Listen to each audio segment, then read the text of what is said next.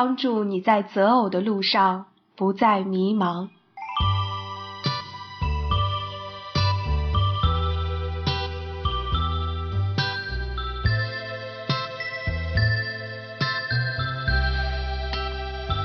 第六，学习战胜诱惑。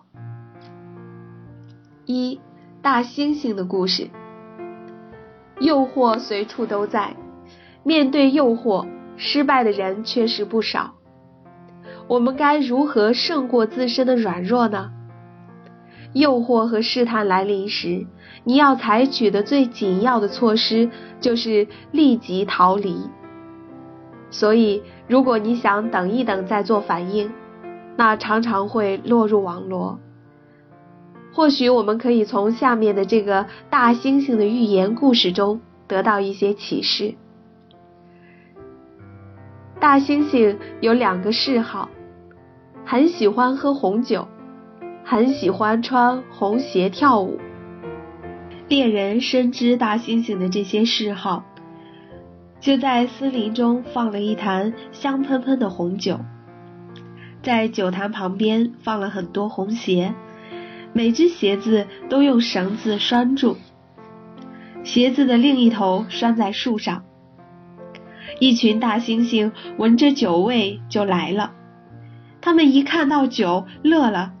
哎呀，你们看见没有，猎人多么可笑！我们是谁呀？我们是最聪明的灵长动物，想用这种小儿科的把戏来抓住我们，白日做梦。我们知道他们让我们喝这个酒，喝醉了再穿上红鞋，然后他就会来抓我们。我们就是不喝，猎人要枉费心机了。虽然嘴上这么说，这时候他们却谁都不离开。老大说：“猎人一定在附近看着我们。我们不喝酒，也不穿红鞋，可以围着酒坛转几圈，气气他们再走。”于是大猩猩开始围着坛子转圈子。老二说：“咱们都过去好好闻一闻，不喝酒不就行了吗？”老大说：“老二说的有理，弟兄们。”咱们都过去好好闻一下，谁都不准喝。于是大猩猩们一个个走过去，拼命的闻那红酒的香气。哇，真香啊！闻完了，他们仍然不走。老三说了：“大哥、二哥，咱们就这么走了，岂不是便宜他们了？咱们过去，每个人只喝一口。”一大口酒怎么会醉？剩下的酒咱也糟蹋了，气气他们。大猩猩们都拍手赞成。于是从老大开始，都喝了一口红酒。喝完以后，他们还是不走。老四说：“大哥、二哥、三哥，喝一口也是喝，十口八口也是喝。”咱们索性敞开了喝，都互相看着点别喝醉了。只要不喝醉，他还是抓不到咱们。大哥说：“哈，即使喝醉了，咱们不穿红鞋，猎人也逮不住咱们。”对对对，众猩猩们呼应着。于是大猩猩们开始尽情的喝。一下子全都喝醉了。老五说：“大哥、二哥、三哥、四哥，咱们喝完酒就走，有什么意思？穿上红鞋不跳舞，咱们舒服舒服，马上就脱下来。只要不跳舞，就抓不着咱们。”就这样，大猩猩们穿上了红舞鞋。就在这时，猎人从树上跳下来了。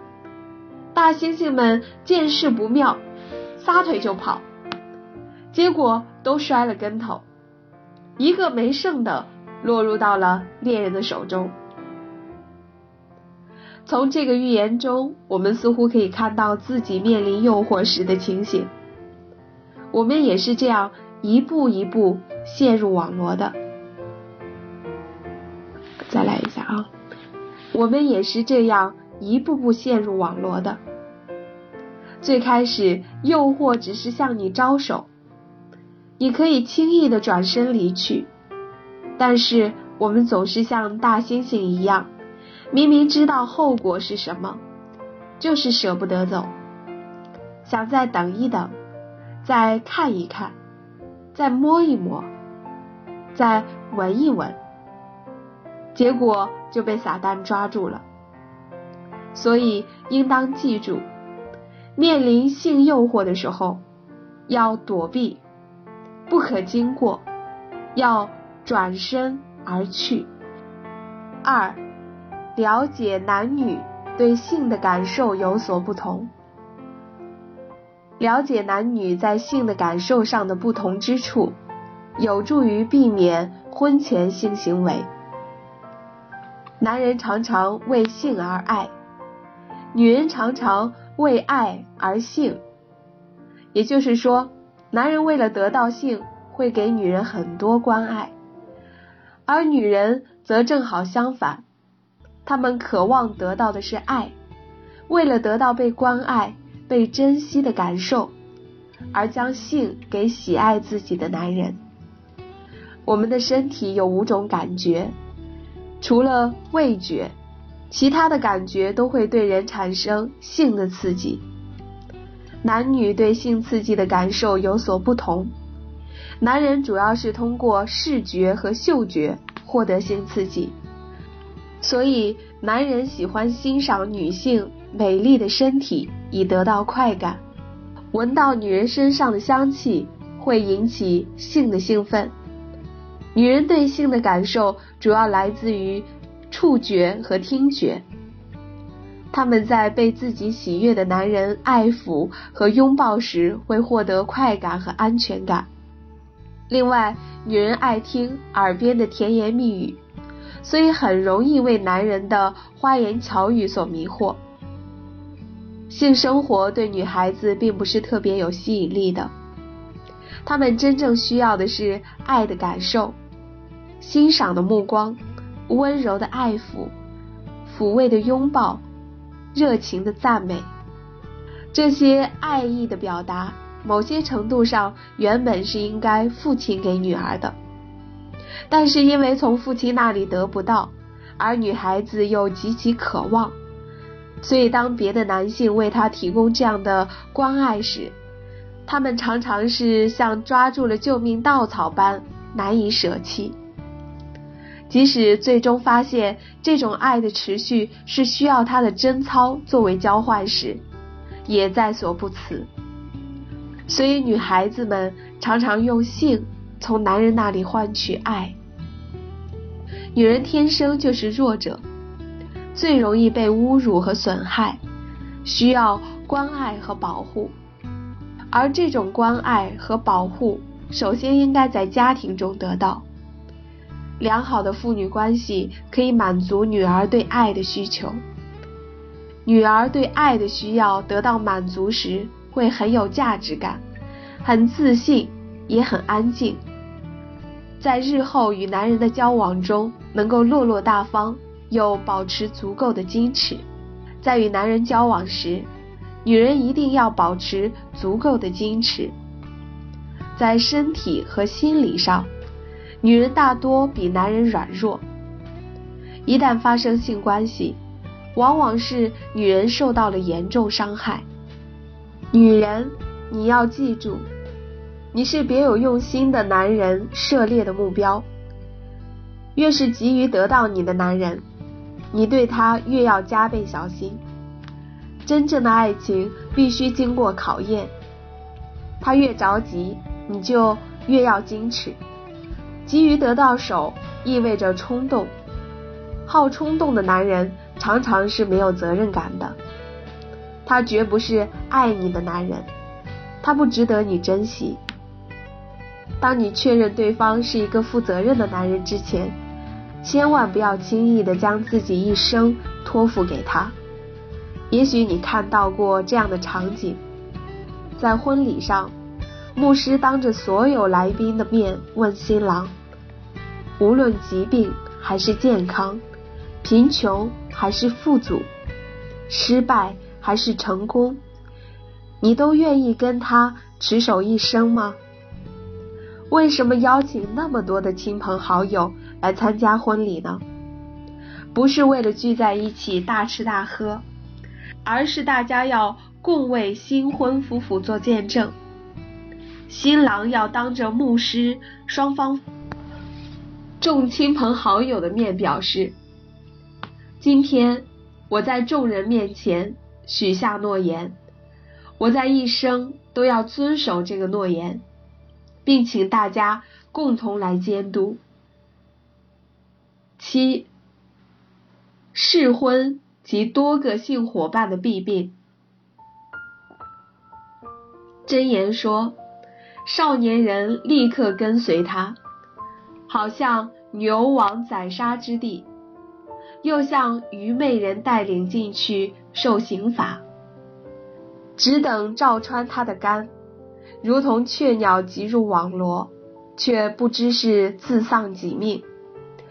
试婚及多个性伙伴的结局就是这样，只有在婚姻里才能享受性生活。性的亲密关系体现了夫妻之间的爱，使婚姻生活无比甜蜜。过性生活时，不要寻求外界的刺激，也不要性生活过于频繁。高质量、低频率的性生活有助于你的身体健康，使你精力充沛，而且你的性能力能保持到六七十岁甚至更久。如果你年轻时过分贪欲，随自己的欲望任意而为，不仅损害你的身体健康，还会大大降低你的性能力。我看到过一个报道说，以前男性大多到了中老年才出现阳痿症状，而现今男性阳痿患者低龄化现象十分严重。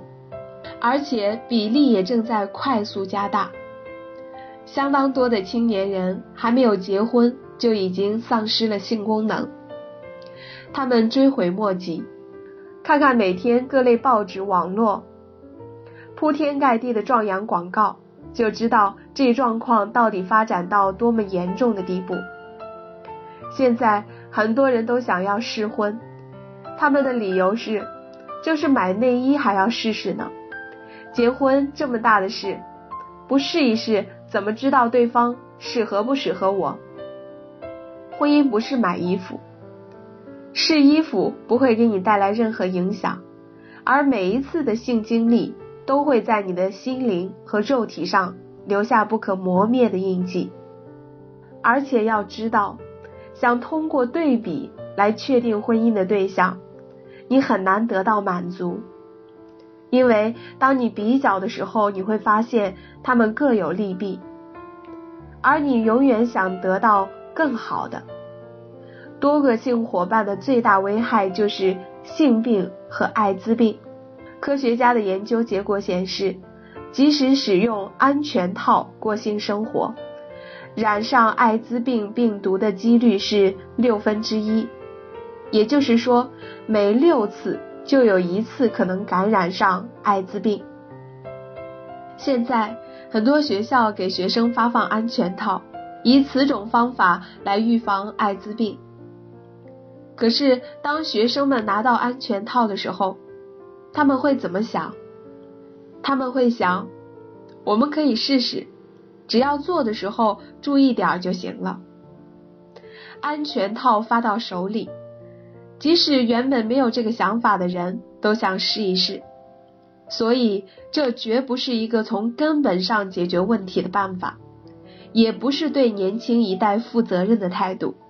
社会风气得不到扭转，性病、艾滋病就得不到控制。即便你没有感染上性病和艾滋病，但这种婚前性行为势必对你未来的婚姻和家庭关系。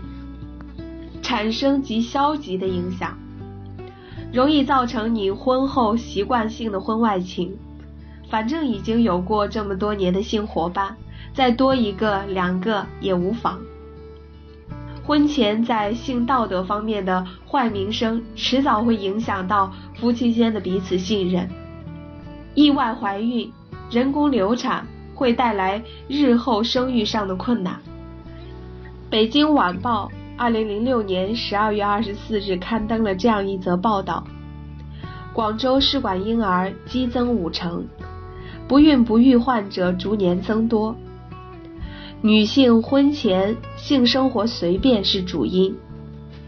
广州2006年进行了五千多例试管婴儿治疗，其中百分之六十的人是因为婚前人工流产造成不孕。